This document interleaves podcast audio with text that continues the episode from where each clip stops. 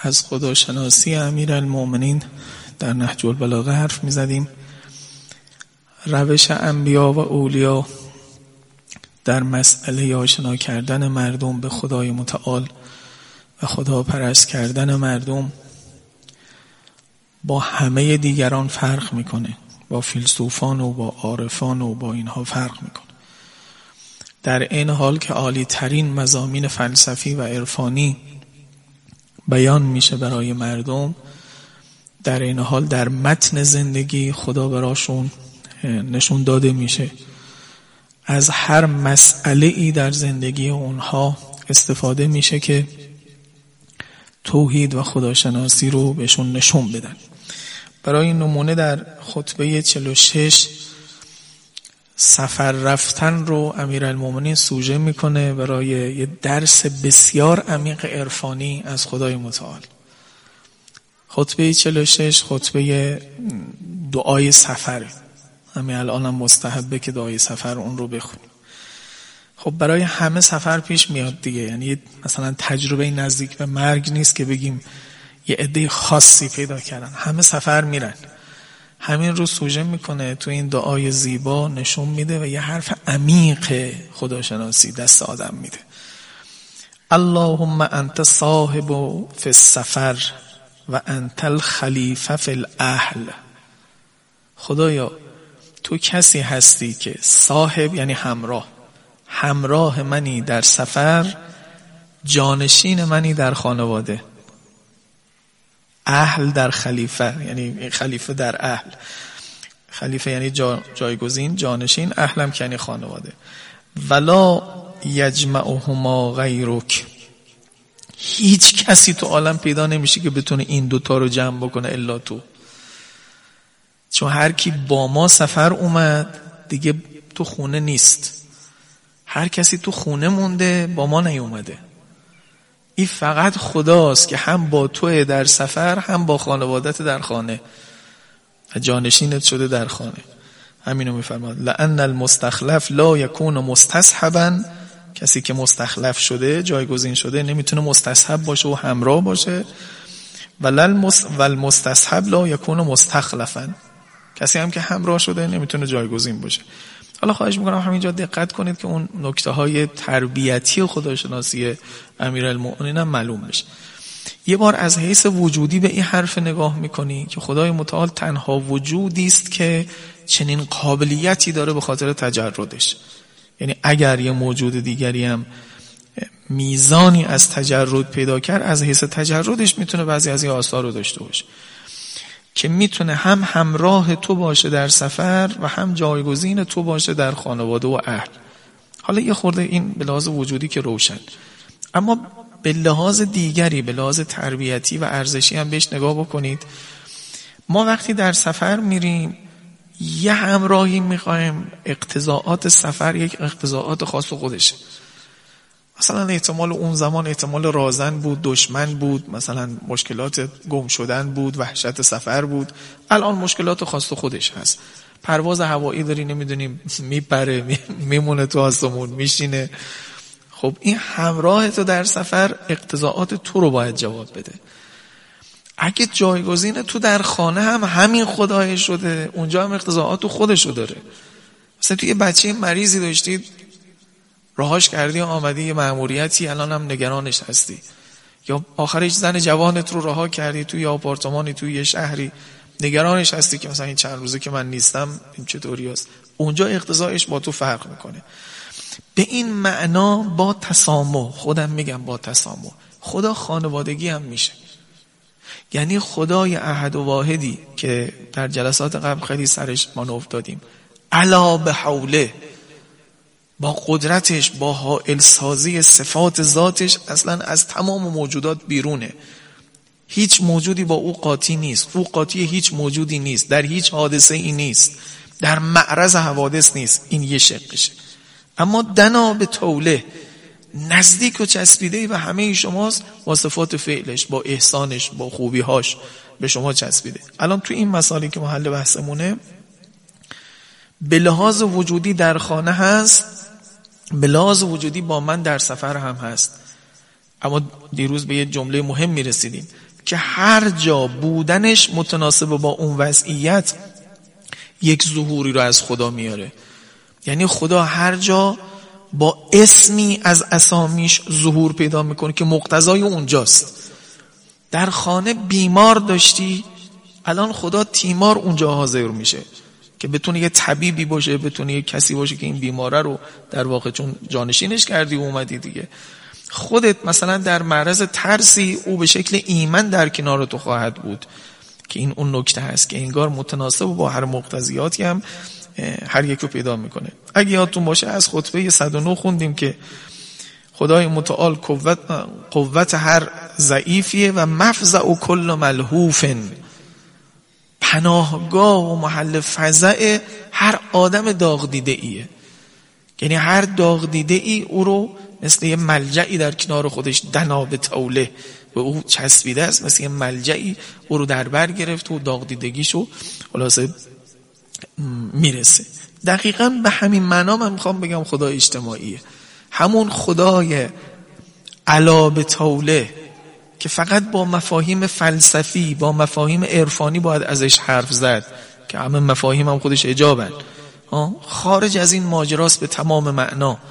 اما به عینهی چون در تمام حوادث در کنار ما هست هر جایی با اقتضای اسم خودش اینجا می‌بینید که به یه معنای انگار خدای اجتماعی میشه. هر داغ دیده این ملجعش خدای متعاله. و از همینجا خلاصه باید ما یاد بگیریم کنار خدا بیستیم. این درس تربیتی بود که باید تکمیلش بکنیم. که آقا جان اگر خدا کنار هر مخلوقی هست متناسب با همون مخلوق اون وضعیت مخلوق هم ظهور داره. اگه از ملوک یهلک ملوکا الان کنارشه که حلاکش بکنه.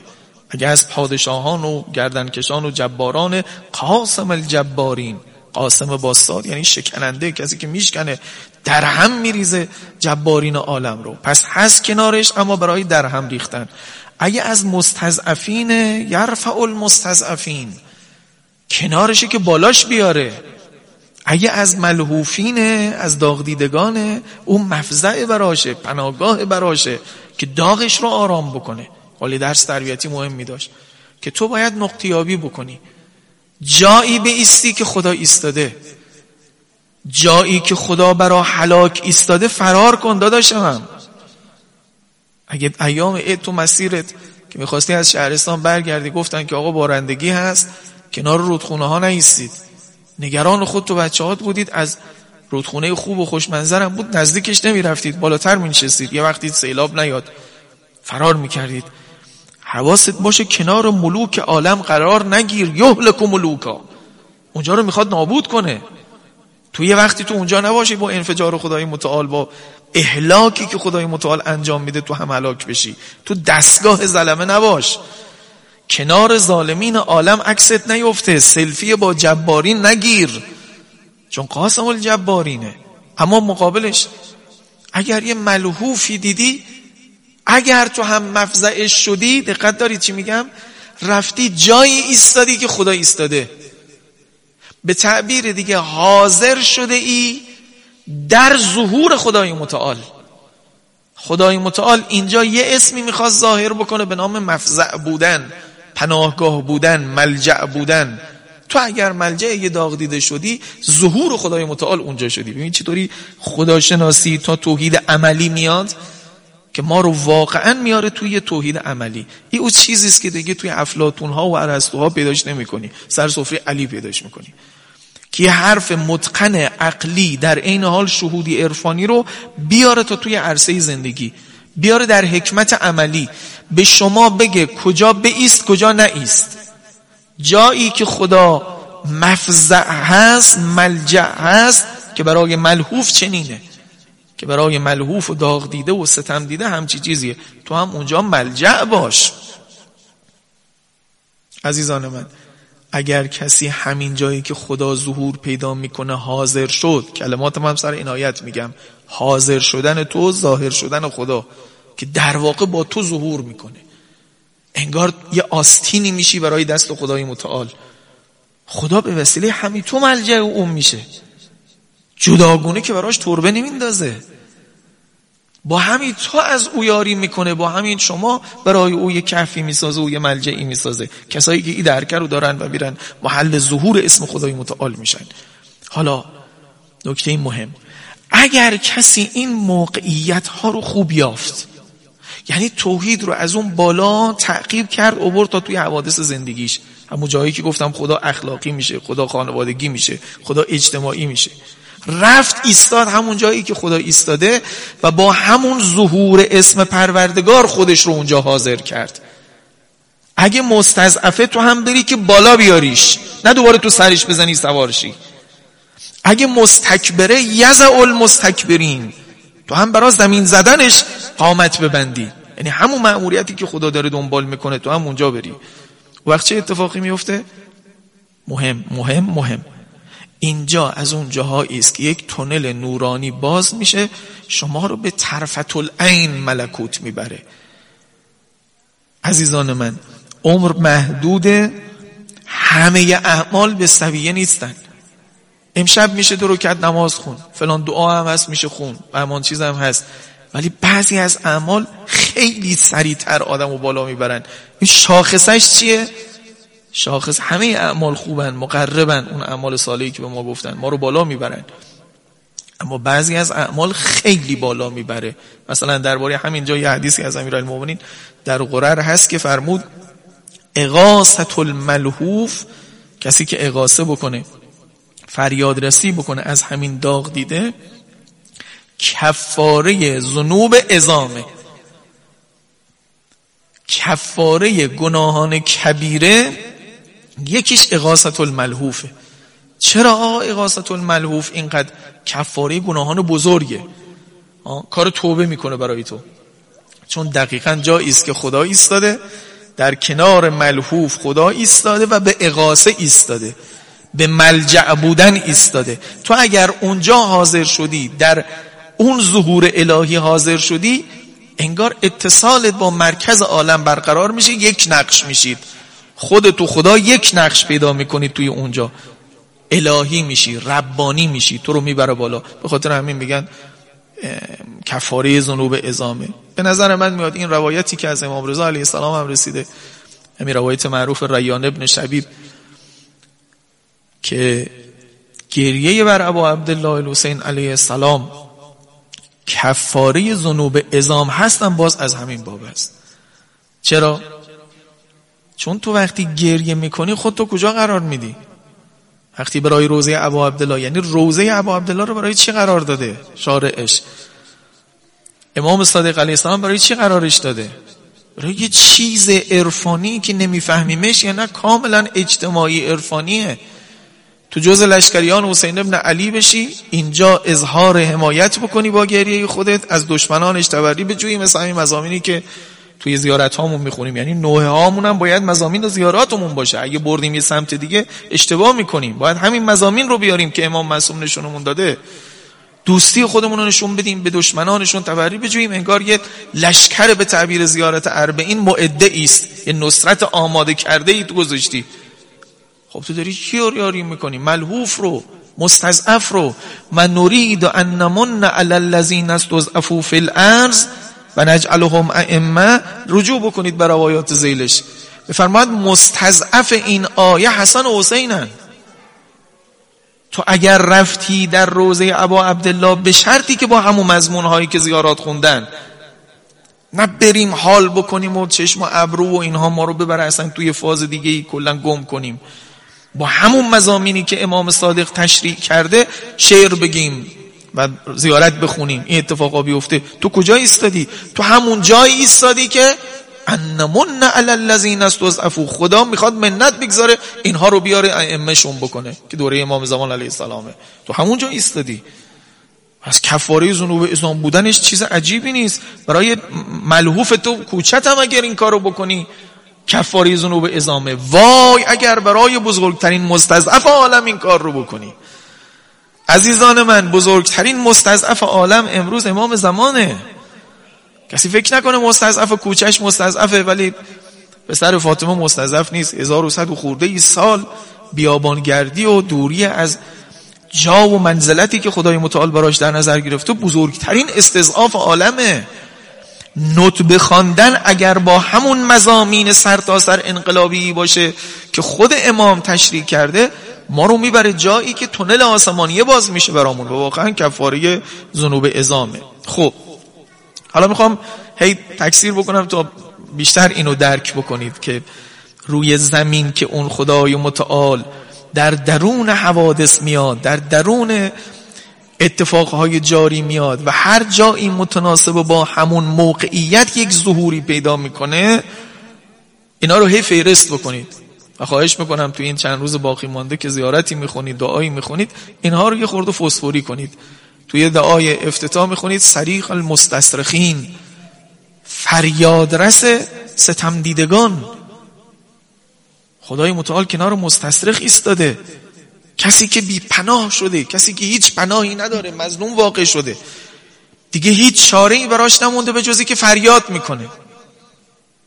میگه این فریاد رستش خدای متعاله تو هم اگر رفتی اونجا ایستادی داری چیکار می‌کنی؟ داری یه کار الهی انجام میدی. به تعبیر دقیق تر حاضر شدی در جایی که خدای متعال با یه اسم خاصی اونجا ظاهره. او کدوم اسمشه؟ اینه که فریاد رسی بکنه از اونجا. ببینید تو قرآن شریفش در آیه 148 نسا به همین آدمه درباره همین آدمه گفته اشکال نداره فریاد کنه. لا یحب الله الجهر بالسوء من القول الا من ظلم. خدا دوست نداره کسی صداشو بلند بکنه به سوء به بد گفتن. دوست نداره کسی صداشو بلند بکنه. مثلا توی سوره اعراف می‌خونید او برای ذکر هم دوست نداره فریاد بکنید. کسی ذکر رو دعا می‌خونه ای فریاد کنه. توجه می‌کنید؟ لا یحب الله الجهر جر یه درجه از اظهار بالاتره. این چیزی که من الان میگم اظهاره.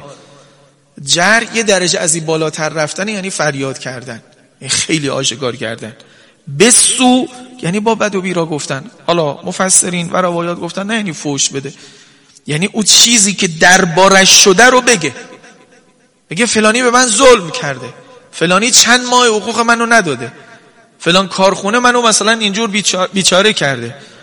خدای متعال در 148 نسا میفرماید دوست ندارد جهر به سوء بلند بشه الا درباره مظلوم. دقت کنید چی دارم میگم؟ خودش اونجا حاضره چون سریخ المستصرخینه. کسی که هیچ پناهی براش نمونده الا فریاد به او گفته فریادت اشکالی نداره. خودش هم اونجا حاضره به تو هم گفته فریاد رسش باش. این خدا من اشتباه دارم میگم این خدا خیلی سیاسیه. خدایی که شاهان رو می‌خواد هلاک بکنه مستضعفان رو می‌خواد رفعت بده و کنار و مستصرخین هم داد زدنشون رو بلا اشکال می‌کنه به تو هم میگه برو کمک کن منم اونجا هستم. خدا فوق العاده سیاسیه. این کارها رو روی زمین بهش میگن کارهای سیاسی. کسی اگر بخواد شاهی رو بیرون بکنه بخواد مستضعفی رو جاش بشونه و یستخلف آخرین تو دعای افتتاح. جانشین شاهان یک کسای دیگری رو بکنی به این کارا میگن کار سیاسی. خدا سیاسیه به این معنا. همون علا به حولهی همون کسی که بالاتر از همه این هاست و هیچی در به اصطلاح حوادث نیست. پس به این معنا که میگم به این معنایی که عرض کردم دیگه حالا سیاسی میگم کلمه رسایی نیست. این خدا سیاسیه هیچ اشکالی نداره این خدا جن داشته باشه. لشکر داشته باشه. ببین این خدای علی است. خدای فیلسوفان تا اینجا امتداد پیدا نمی‌کنه. خدای علی امتداد پیدا می‌کنه. سراحتا در دو خطبه پشت سر هم خطبه 190 و خطبه 191 از جند خدای متعال حرف می‌زنه و البته در قرآن هست در روایات الا ماشاءالله هست. در خطبه 190 میفرماد عزیز الجند. لشکرش عزت داره. لشکرش کیه؟ گفتم الان. همه اونهایی که در اون موضعی که خدا ظاهر است حاضر شوند. خدا برای این که مستضعفین را رفعت دهد کنار مستضعفین است. اما با چی اونجاست؟ رافعه. رافعه. چنان که برای مستکبرین خافزه همه اینا رو تو جوشن کبیر خوندی. اونا رو زمین می‌زنه. تو اگر با مستضعفین بودی که اینها رو بالا بیاری تو زمین مستضعفین عالم که امیر المؤمنین وسیعت یاد کونا للظالم خصما و للمظلوم اونن اگر همین راه حل رو گرفتی یعنی مواقف حضور خدای متعال رو من حاضر میشم با همون ظهوری که خدا دوست داره و خودش ظاهر اونجا. برای مستضعفین رفعت دادنه برای مستکبرین یزع المستکبرین خافز بودن و زمین زدنه. توجه می‌کنید؟ وقت شما میشید جند خدای متعال. لشکر خدای متعال کسی نیست به جز همین کسانی که حاضر می‌شوند در صحنه ای در حادثه ای که خدا اونجا ظاهر است با اسم خاصی. با اون اسم اگر ظاهر شدن اونها جند خدای متعالن. در 190 میفرماد عزیز الجند در 191 میفرماید الغالب و جنده. جندش هم همیشه غالبه اگر لشکرش حالا اینجا یه دفع دخل مهمی بکنم یه نکته دیگه اضافه کنم بعد یه به اصطلاح دفع دخلی بکنم. در خطبه 47 ای می‌خوام امشب خدا رو سیاسی تر بکنم. اگه وحشت نمی‌کنه فردا شبم اقتصادیشو میگم که خدای اقتصادی چجوری هست. خدا نرخ هم پایین میاره خدا بالا هم می‌بره خدا یه کارهای اقتصادی خاصی هم تو عالم داره که باید مأموریت. و یه جا هم یه حرفا به عنوان ماله به کار نمیره که هر چی دولت ها کردن و هر کسی هر چی کرد به حساب خدا بتونی بنویسیش که باید دقت کن خطبه 47 هم محضر عزیزانم عرض بکنم درباره کوفه است. میفرماد ای کوفه گویی تو را می‌بینم که مانند چرم اوکازی چرم اوکاز یه چیزی بود یه بازاری بود یه بازار اوکاز. چرم اوکاز یعنی چرمی که مال اون بازار است. زیر پای حوادث گسترده می‌شوی. پای مال رویدادهای سخت میگردی. وقایع مسترب کننده بر تو سوار می‌شود. بعد اینجور میگه. این شاهد منه. و انی لعلم انه ما اراد بک بک جبار الا ابتلاه الله بشاغل و رماه به قاتل من کعنه دارم می‌بینم ای کوفه. داره برای کوفه علی ابن عبی طالب پیشگویی می‌کنه. من دارم کوفه درباره تو می‌بینم. که هیچ جباری هیچ ستمگری هیچ مستبدی اراده زدن تو و اراده از بین بردن تو رو نمی‌کنه. حوادث سر جاری میشه عین چرم اوکازی. ولی هیچ کس ارادت رو نمی‌کنه الا اینکه خدای متعال مبتلاش می‌کنه به یک بلایی مشغولش می‌کنه. یا به یه تیری اونو تیر قاتلی اون رو می‌زنه. خب شما سوال کنید خدا چیکار داره به کوفه؟ کوفه با بصره چه فرقی می‌کنه؟ کوفه با مدینه برای خدای متعال چه فرقی می‌کنه؟ این علا به حولهی رو نگاه بکنید اگه شما باشید اون چشم چپه که دیشب گفتیم ازش. با چشم چپت علا به حولهی رو ببین. اگر علا به حولهی رو ببینی کوفه و مدینه و مکه و بصره و نیویورک و سئول و اینها همه برای خدا به سویه است. چه فرقی می‌کنه برای او؟ او که نه از خاک نه یکیش بیشتر مال اونه همش آفریده اونه. پس چرا کوفه اینجور پشتش قرار می‌گیره؟ خدا پشت یه شهر قرار می‌گیره عزیزان من. خدا پشت یه ملت قرار می‌گیره. خدا پشت یه کشور قرار می‌گیره در یه شرایطی. کی او حساب داره. لم یلد و لم یولد. کسی بچهش نیست کسی همسرش نیست. بگی من از اینجا زن بردم حالا باید مثلا حواسم بهشون باشه. خب اینا که نیست که. اگر اون جایی بود اون شهره که خدا دنا با همه شهرها دناست به طولهی با صفات فعلش کنار همه شهرهاست. اما با شهر لوط یه جوری نزدیکه با شهر ابراهیم یه جور دیگه نزدیکه. با جایی که آمده توحید رو بلند بکنه یک جور نزدیکه. با جایی که شهر ظلمه و فاسقین شده یه جور دیگه نزدیکه. به این معنا خیلی خدا سیاسیه. خدا یه شهر رو بر شهر دیگه ترجیح میده. یک دولت رو بر دولت دیگه ترجیح میده. یک حکومت رو بر حکومت دیگه ترجیح میده. امیرالمومنین داره میگه اینها رو. که میگه چرا اینجوره؟ کوفه اگر مرکز شیعیان علی ابن عبی طالب به عنوان اسلام ناب شد خدای متعال هیچ جباری رو اجازه نمیده اونو از بین ببره. هر جباری بیاد یا مشغول به یک حادثه ایش می‌کنه از کوفه دست برداره یا تیر غیبی اونو می‌زنه که تاریخ شاهد بر اینه توجه می‌کنید؟ پس موضع انتخاب کردن در این توحیده خیلی مهمه. بستگی دقیقا به موقعیت داره. حالا شما می‌پرسی که آقا این الان یه ابزاری میشه برای دین بازی یه حرفی که تو زدی. این خدایی که امشب تو گفتی که سیاسیه. بردیش اول علا به حولهیش کردی فلسفی و عرفانیش کردی. بعد گفتی تجلی می‌کنه در همه مخلوقات و در کنار همه حوادثش هست. خب حوادث بعضی خانوادگی هن بعضی سیاسی هن بعضی اقتصادی هن خدا هم اونجا اونجوری هست. خب این الان یه مستمسکی میشه برای این که هر کسی سو استفاده کنه. آمریکایی هم پشت دلار بنویسن. ما به خدا توکل داریم. شنیدید دیگه بعد از حالا پشت دلارها که هست دیگه. ولی 11 سپتامبر که اتفاق افتاد پروفسور لگن هاوزن می‌گفت که یه اتفاق عجیبی افتاد.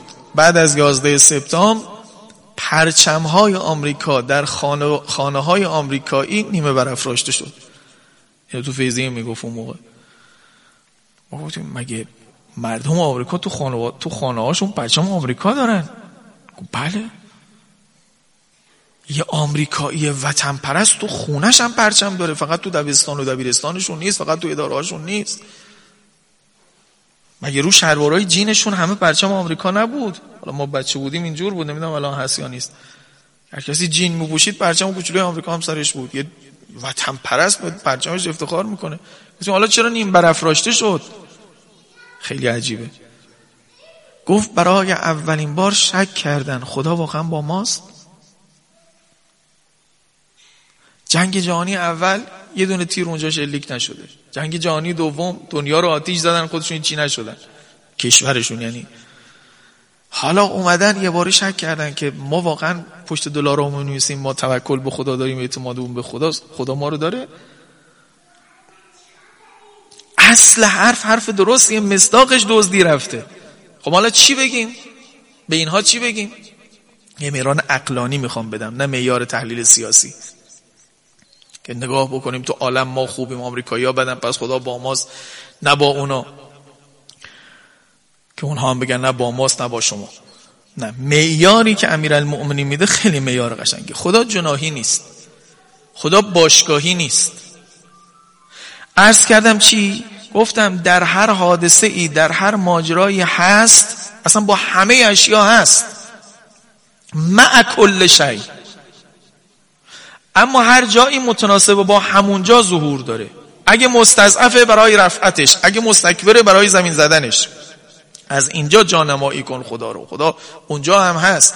اما یهلک ملوک ها اگه پادشاهی در عالم داره می‌کنه از ملوک عالمه اونجا خدا هست کنارش اما برای اهلاکش. ولی اگر از زمین افتاده ها و پابرهنگان برای بالا آوردنشون برای امام کردنشون در کنارشونه این میارش حالا همینجا. دیگه اگر اسم ما شد مسلمان همیشه با ماست. یه فهم حزب از ماجراست. خدا همیشه با ماست نه خدا همیشه با شما نیست. ما حالا یه حرف کفری هر شب زدیم. جیره کفر امشبمون هم این باشه. خدا فقیه نیست حکیمه. خدا حکیمه فقیه نیست. سریع جمله بعدا فکر کنید خیلی فکر کنید. خدا استنباط نمی‌کنه الان در شرایط کنونی اوجب و واجب باید اینو رو یاری بکنم باید جمهوری اسلامی رو یاری بکنم. نه خدا حکیم احکام شرعی بر خدا تکلیفی اضافه نمی‌کنه. او مکلف به فقه نیست مکلف به حقوق نیست. اما حکیمه. این یه نکته مهمی داره. یعنی چی؟ یعنی باشگاهی برخورد نمی‌کنه. همیشه استقلالی باشه همیشه پرسپولیسی باشه. همیشه با مسلمونا باشه نه. همین الان جمعیت مسلمونا اگر در یه موقفی قرار گرفت که دنا به تولهی وقتی می‌خواد نزدیکشون بشه باید از سر غضب نزدیکشون باشه. باشون با غضب در نزدیک خواهد بود. اینو می‌خوام بگم تو از اون جمله خدا نمیذار کوفه جباران نابودش بکنن فهم درست بکنی ببینید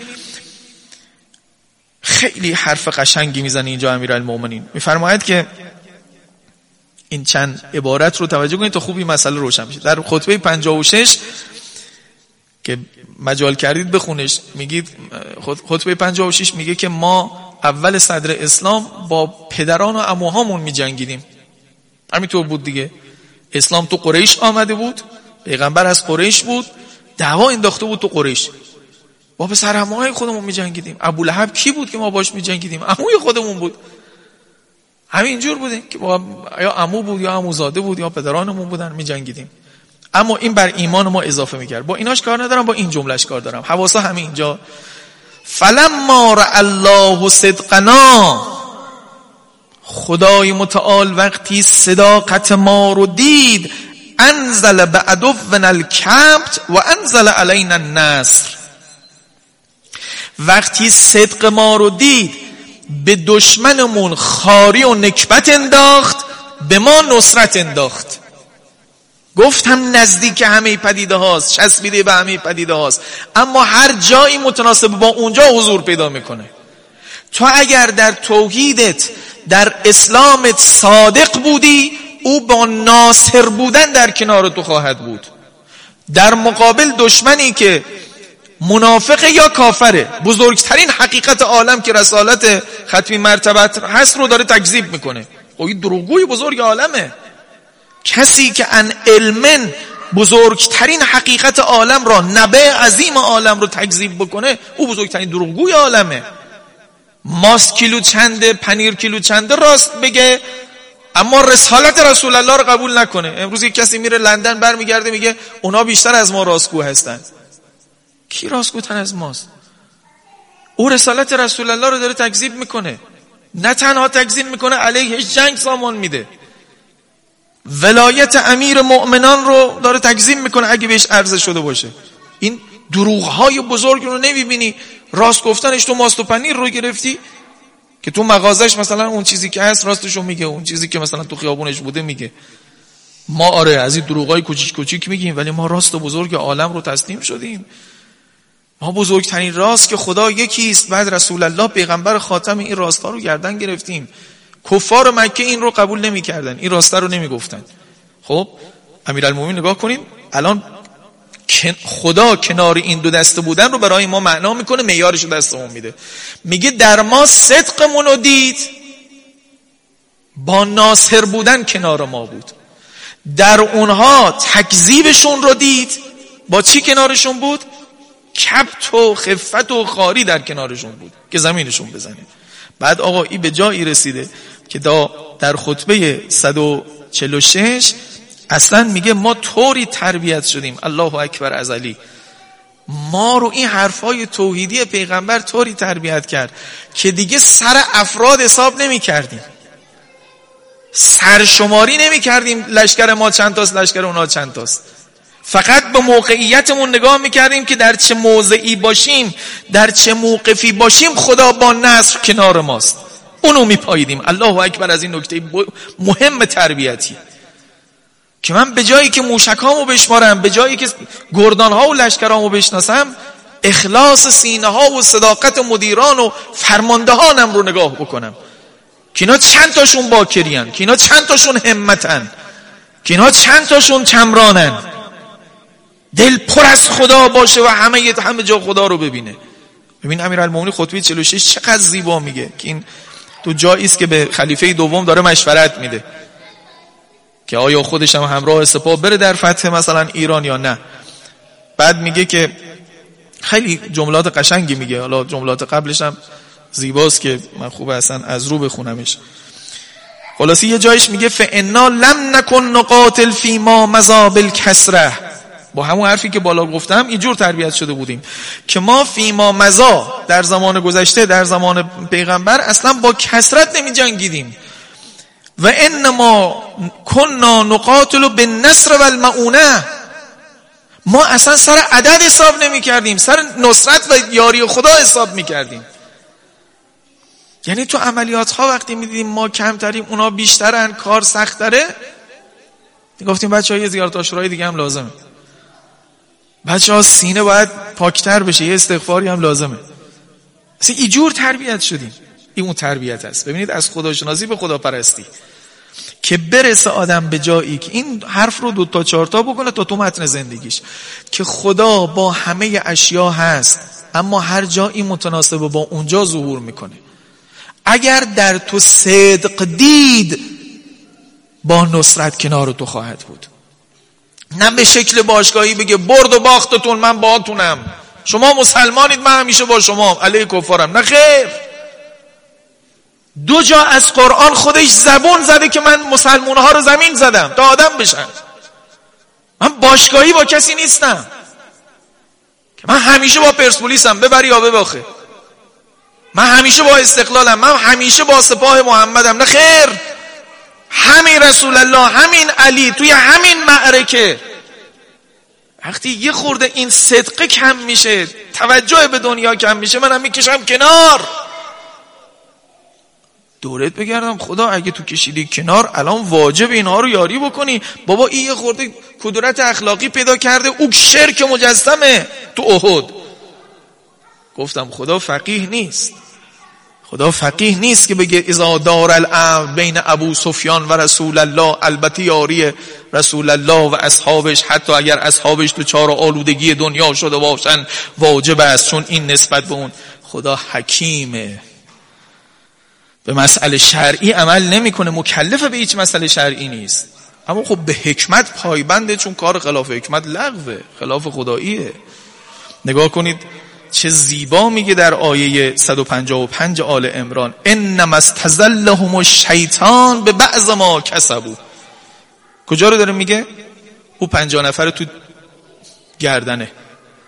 مسلمونا دارن میجنگن تو بدر خدا یاریشون کرده اصلا فرشته فرستاده کمکشون. حالا تو احد که جنگ بعدیه مسلمان ها دارن می جنگن پنجاه نفرم تو گردنن. پیغمبرم بهشون گفته هر چی بشه شما گردن رو راه نکنه اینا تا شکست ظاهری دشمن رو دیدن. گفتم ما هم بریم قنیمت جمع بکنیم. قرآن اینجور معناش می‌کنه. تحلیل سیاسی نمی‌کنه تحلیل عرفانی می‌کنه. انما عدات حسره این دنبال چیز دیگه نگرد. فقط این عامل بود.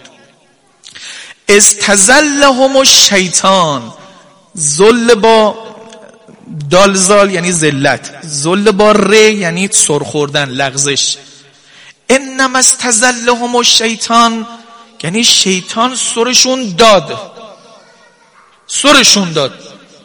هستا مثلا یه جای آدم به یک کسی یه تنه می‌زنه که سر بخوره بره پایین. یک وقت او آدم پاهاشو محکم و استوار گذاشته سر نمی‌خوره.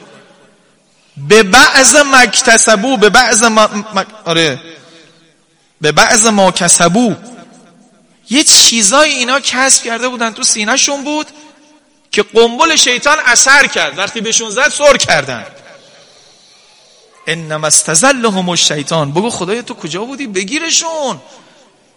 الان این باشگاه تو باید باهاشون باشی. باید ببرن همیشه نه من قسم نخوردم همیشه ببرن. نه اینجا باید بباغن. اینجا باید ببازن.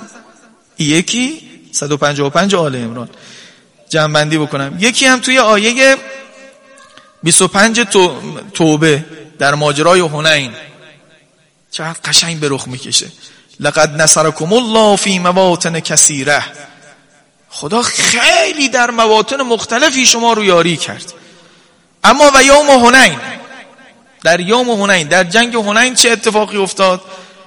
اذا اعجبتکم, الک... اعجبتکم کسرتکم شما رو به عجب انداخت به غرور انداخت کسرتتون. او تعلیم امیرالمومنین بود می‌گفت ما دیگه سر کسرت حساب نمی کردیم سر نصرت حساب می کردیم صادق باشیم خدا با نصرت با ماست عددمون کم یا زیاد؟ ولی یه جاهایی غلبه سپاه باز علی اینجور بود. مثل علی ها و مثل آدم های تربیت شده. ولی غلبه سپاه چی می‌شد؟ نه دیگه ما امروز میخوریمشون ببین ما خیلی بیشتریم. دوچار عجب شدیم. خب وقت چی شد؟ فلم تغن انکم شیئا. این کسرتی هیچی به دردتون نخورد. چرا؟ چون خدا اینجا پشت کسرت نمی ایسته کنار عجب نمی ایسته آقا ما باشگاتیم ما مسلمونیم. تو هم باشگات باید مسلمونا باشن. من باشگاهی نیستم. من عجب دیدم می‌کشم کنار. ولو طرف مقابلت مشرکه.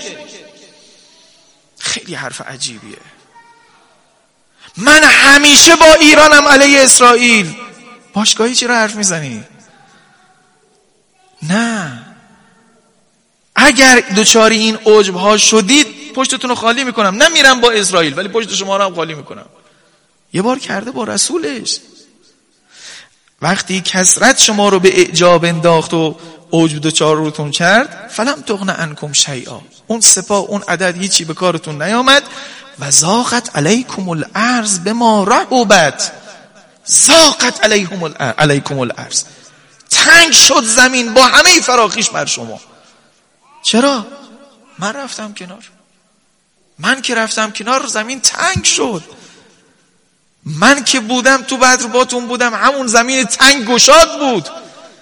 چون تنگی و گشادی زمین به چیه؟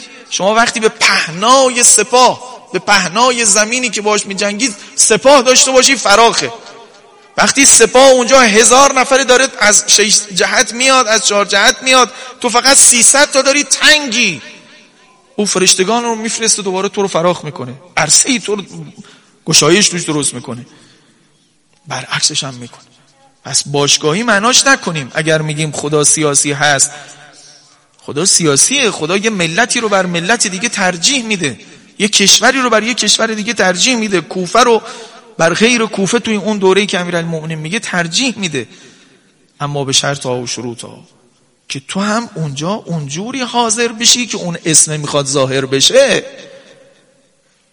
او با اسم نصرت می‌خواد ظاهر بشه. تو حتما باید با صداقت اونجا حاضر بشی. اگر تو با ریب و شک و سست ایمانی و تکذیب و ریا و سمعه و عجب و اینها اونجا حاضر شدی خدای متعال اجور ظاهر نمیشه با نصرت ظاهر نمیشه. تمام کنم. از اینجاست که ما درس های بزرگ باید بگیریم. ببخشید امشب بیشتر طول کشید. خطبه هفتاد و بگم و تمام. امیر المومنین میگه من نشسته بودم این خطبه هفتاد روز ضربت خوردن حضرت. فرما من نشسته بودم خواب منو گرفت. حالا یا قبل از اینکه ضربت بخوره یا شبیست که ضربت خورده فرداشه. ظاهرا قبل از ضربت خوردن است. خواب منو گرفت رسول خدا رو تو رویا دیدم بر من ظاهر شد. بهش عرض کردم که رسول خدا چه کجی ها و دشمنی ها که از امتت دیدم. هم یه چیزایی کجی داشتن که هر کاری کردم راست نمی‌شد و هم دشمنی هایی که اصلا دلشون صاف نمی‌شد به خصوص قریش.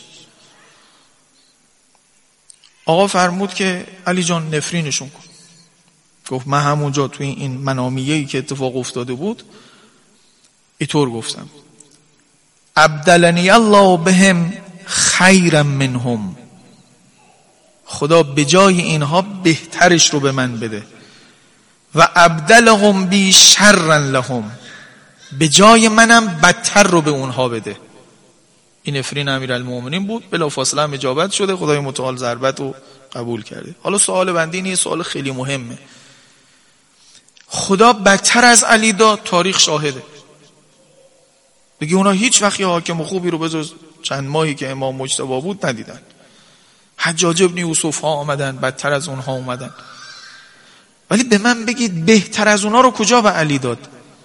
علی که امشب شهید شد رفت دیگه. خدا خوبتر از کوفه رو کجا به علی داد؟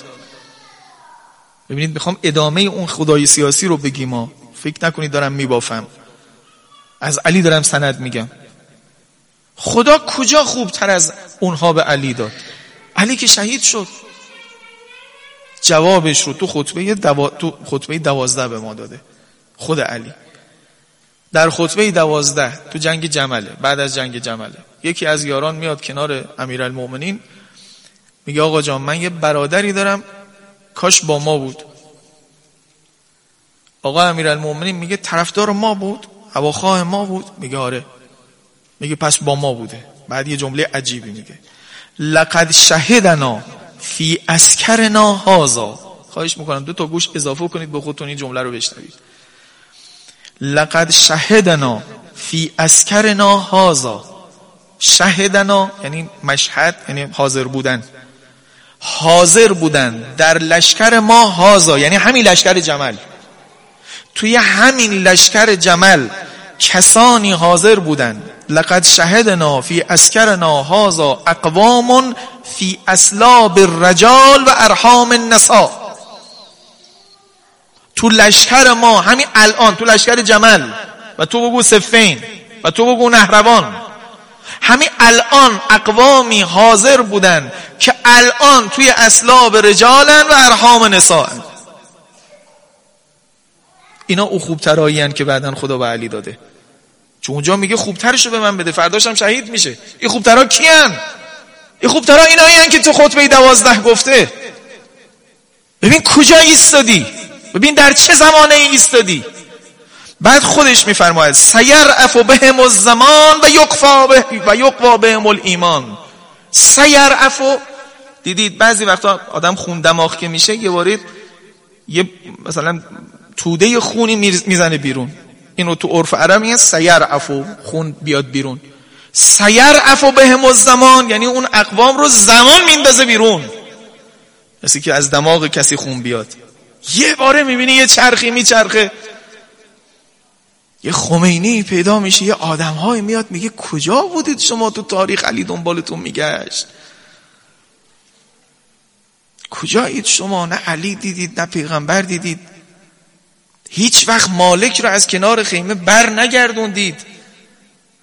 هیچ وقت از او فریب هایی که اونها خوردن نخوردید. توی کانال و کمیل ده روز هشت روز نوشته هشت روز از آب جیره بندی شده است. تشنه ماندید اما هیچ وقتی راه رو ول نکردید.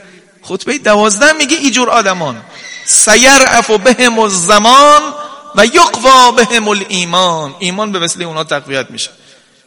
اینو بذارید کنار خطبه هفتاد. اینا اونهایی هستند که خدا خیرها و خوبهایی است که به علی داده. من خواهش می‌کنم این شبای پایانی ما رمضان دعا کنید. ما اجابت دعای علی باشیم. یه خورده عوض کنیم دیگه نخبگانی تر دعا کنیم. به جایی که همیشه بگیم ما دعا کنیم علی آمین بگه. یه کاری کنیم ما آمین دعای علی باشیم. اجابت دعای علی باشیم. گفت خوبتر از اینها رو به ما بده. خوبتر از مردم و کوفه. تو خوبتر از ابو موسی اشعری حتما هستی خوبتر از اشعث حتما هستی. اما خوبتر از عامه مردم و کوفه شو. با مالک مسابقه بگذار با مقداد مقایسه مسابقه بگذار. وقت انشاءالله از مصادیق خطبه دوازده بشیم. اللهم کن ولی کل حجت ابن الحسن. صلواتك علیه و علی آبائه فی هذه الساقه و فی کل الساقه ولیا و حافظا و قائدا و ناصرا و دلیلا و غینا